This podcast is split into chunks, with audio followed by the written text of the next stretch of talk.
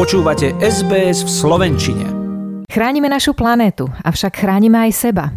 Začína sa leto a po dvoch rokoch pandémie, kedy sme kvôli covidu odkladali preventívne prehliadky, sa kožní lekári obávajú nárastu rakoviny kože.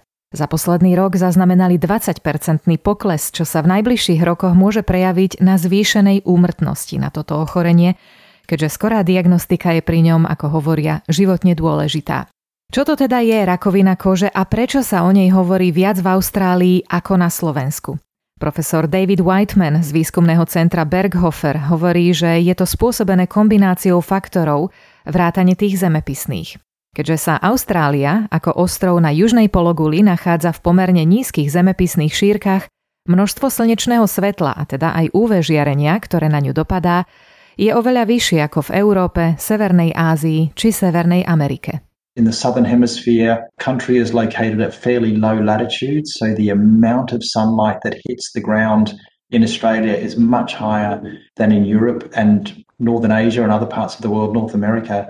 So there's a lot of UV radiation striking the Earth's surface where we live. Problém je aj v tom, ako naša Zem obieha okolo Slnka. Počas austrálskeho leta je totiž intenzita slnečných lúčov silnejšia, pretože sme o niečo bližšie k slnku v porovnaní s rovnakým obdobím leta na severnej pologuli. In our summertime in Australia, the actual intensity of the sun's rays are stronger because we're a bit closer to the sun than at the equivalent time in the northern hemisphere for their summer. The Earth's a bit further away from the sun. Nože, keďže väčšina Austrálčanov má európsky pôvod a väčšinou aj svetlú pleť, nie je podľa profesora Whitemana vhodná do austrálskeho rozžiareného prostredia.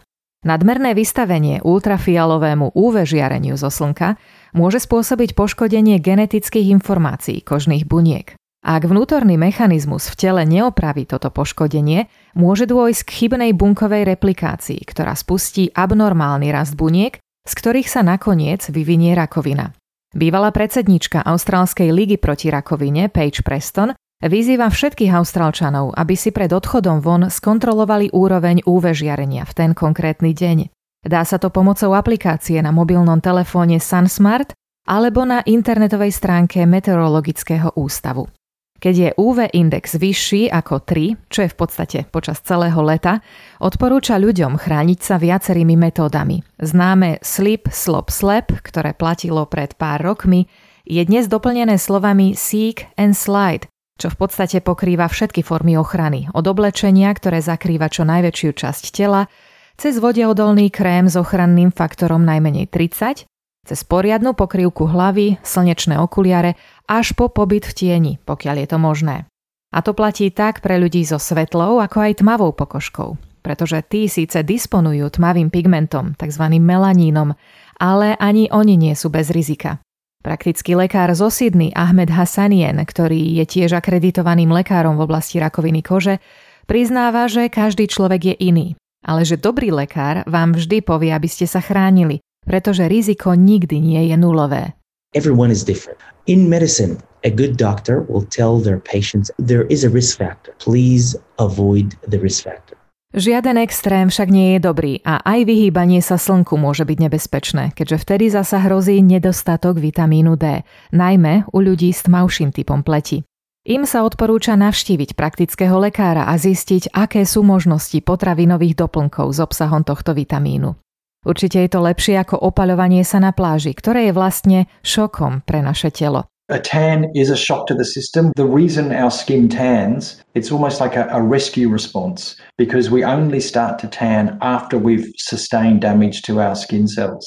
You know, it's like shutting the gate after the horse has bolted, as we say. It means that the damage has already occurred. The tan then is to try and stop more damage from occurring. Now, once you do have a tan, it does provide some protection. That's what it's evolved to do. That's why we have this pigment. But for people who go out and deliberately try and get a tan, the only way they can get a tan is by causing damage to their skin and to their DNA. Neuvedomujeme si to, ale opálenie ako také je znakom poškodenia pokožky. Ona totiž v snahe ochrániť sa produkuje viac melanínu, čím vzniká hnedastý tón.